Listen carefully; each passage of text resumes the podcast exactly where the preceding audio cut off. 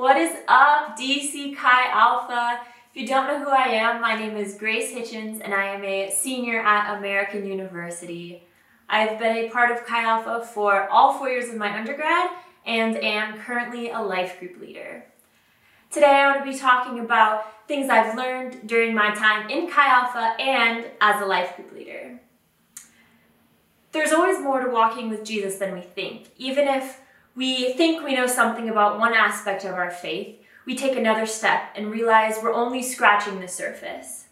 For the longest time, I thought going to church, reading my Bible a couple times a week, and praying once before bed was sufficient. And I promise you, it's not. Basic levels of faith won't take you to do incredible things with and for God.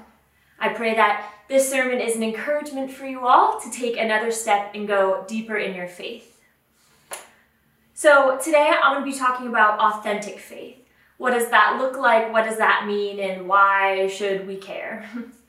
2 Corinthians 3, verses 17 and 18 in the New Living Translation says, For the Lord is the Spirit, and wherever the Spirit of the Lord is, there is freedom. So all of us who have had the veil removed can see and reflect the glory of the Lord. And the Lord, who is the Spirit, makes us more and more like him as we're changed into his glorious image. If you've ever seen a veil, you know it's a piece of fabric that covers your face, and you can see out it, but everything's a little blurry and it's not as clear as it would be if you weren't wearing the veil. A prayer that I've been praying a lot recently is that God would remove the veil from my eyes and from my heart, and that I would be able to see more of how He's working in my life and working in the lives of those around me. I hope that as Glenn and I preach tonight, that the veil would be lifted from your eyes and your hearts and that you'd be encouraged to learn something more um, and understand more about our faith. So, authentic faith, what is it all about? Well, first, authentic faith is effortless. Now, even though this is the first bullet point, that doesn't mean it's the easiest. It's definitely a lot of work. It gets a lot it's a lot of work to get to a place where rescheduling your day to prioritize spending time with Jesus and prayer is effortless and easy. Pastor Kira, one of the lead pastors at my church here in California, once said, It's so much work to pretend you know how to pray if you aren't a prayer. It took me back to when I didn't like to pray out loud. Talking to my creator, the lover of my soul, was stressful because I cared way too much about what the people around me thought. I thought I had to use big words and sound very eloquent and knowledgeable, and that's not true at all. I think God could honestly care less if we use big words or not.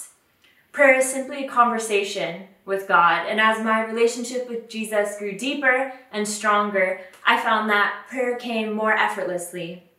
When you spend time with someone you, you know, more about them, more about what they like and what they dislike. And if you've ever had those moments where you're either catching up with an old friend or a relative, but you haven't seen them in a while or talked to them in a while, and it's just kind of uncomfortable when you meet up and you sit down and it's just awkward. You don't know what they've been up to, you know, what they've been. So, you know, you just sit there and you're like, so, hey, like, the weather's nice out.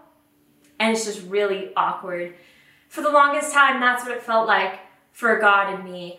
I felt distant because I would talk at God, but I wouldn't listen because I wouldn't know what to listen for. I, if I hadn't built that relationship that was genuine and deep, I think I still would be stuck there.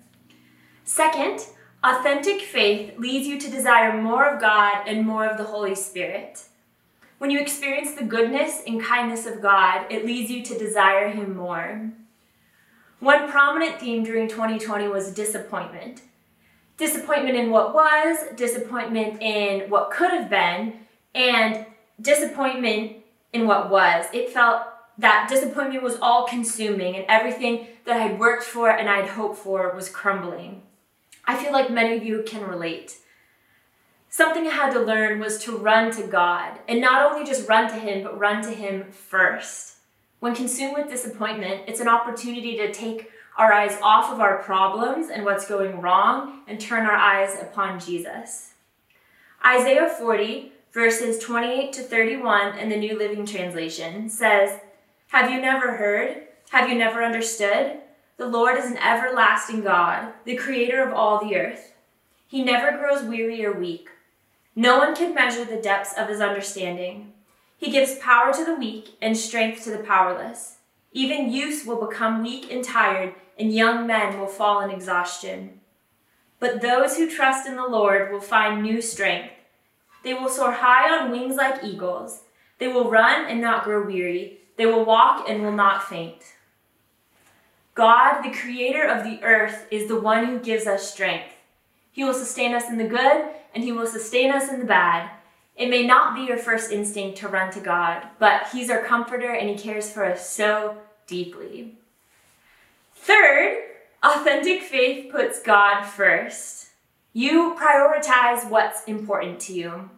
For the longest time, I was convinced that my overly busy schedule was filled with the important things, and I use the excuse that God knows my heart, which is true, but I use it as an excuse to not spend time with Him or not read my Bible or pray, and that is a lame excuse. I believe it was my first semester sophomore year when I decided to tithe my time with Chi Alpha for Lent. Tithing your time just means spending two and a half hours a day with God.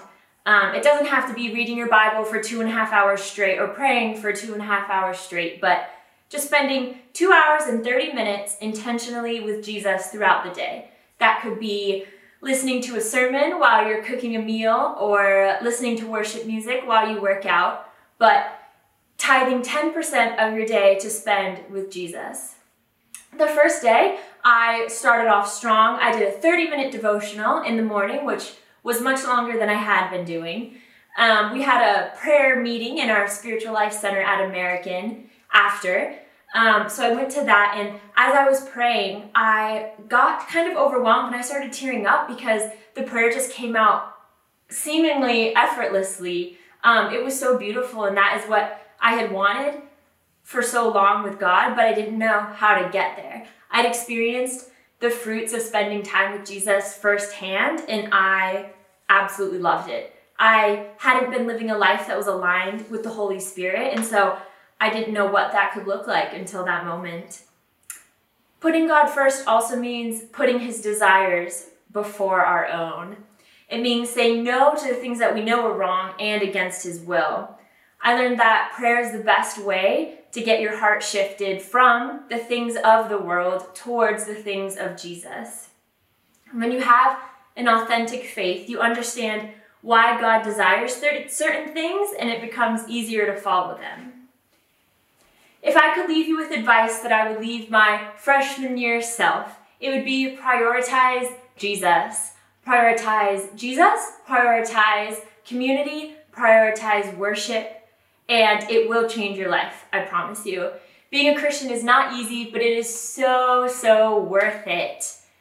Go to weekly worship every week. Go to a life group every week. Find a local church and don't just go, but like serve, get plugged in.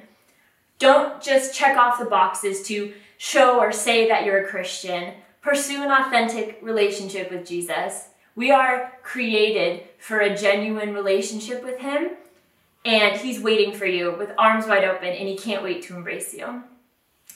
In case you haven't heard it today, God loves you, and He doesn't just love you, He is in love with you. It's not some cute kind of love, it's a genuine, deep, authentic love. And I pray that you never forget that. So, dear God, thank you for this time we get to come together and learn more about your word. I pray that as we finish this semester and head into the summer, that we would continue to pursue you above all else, that we would pursue community and worship and just be a part of what you're doing, God. So I thank you and I pray that you would just continue to reveal yourself to us. We love you, we trust you, and it's in your name we pray. Amen.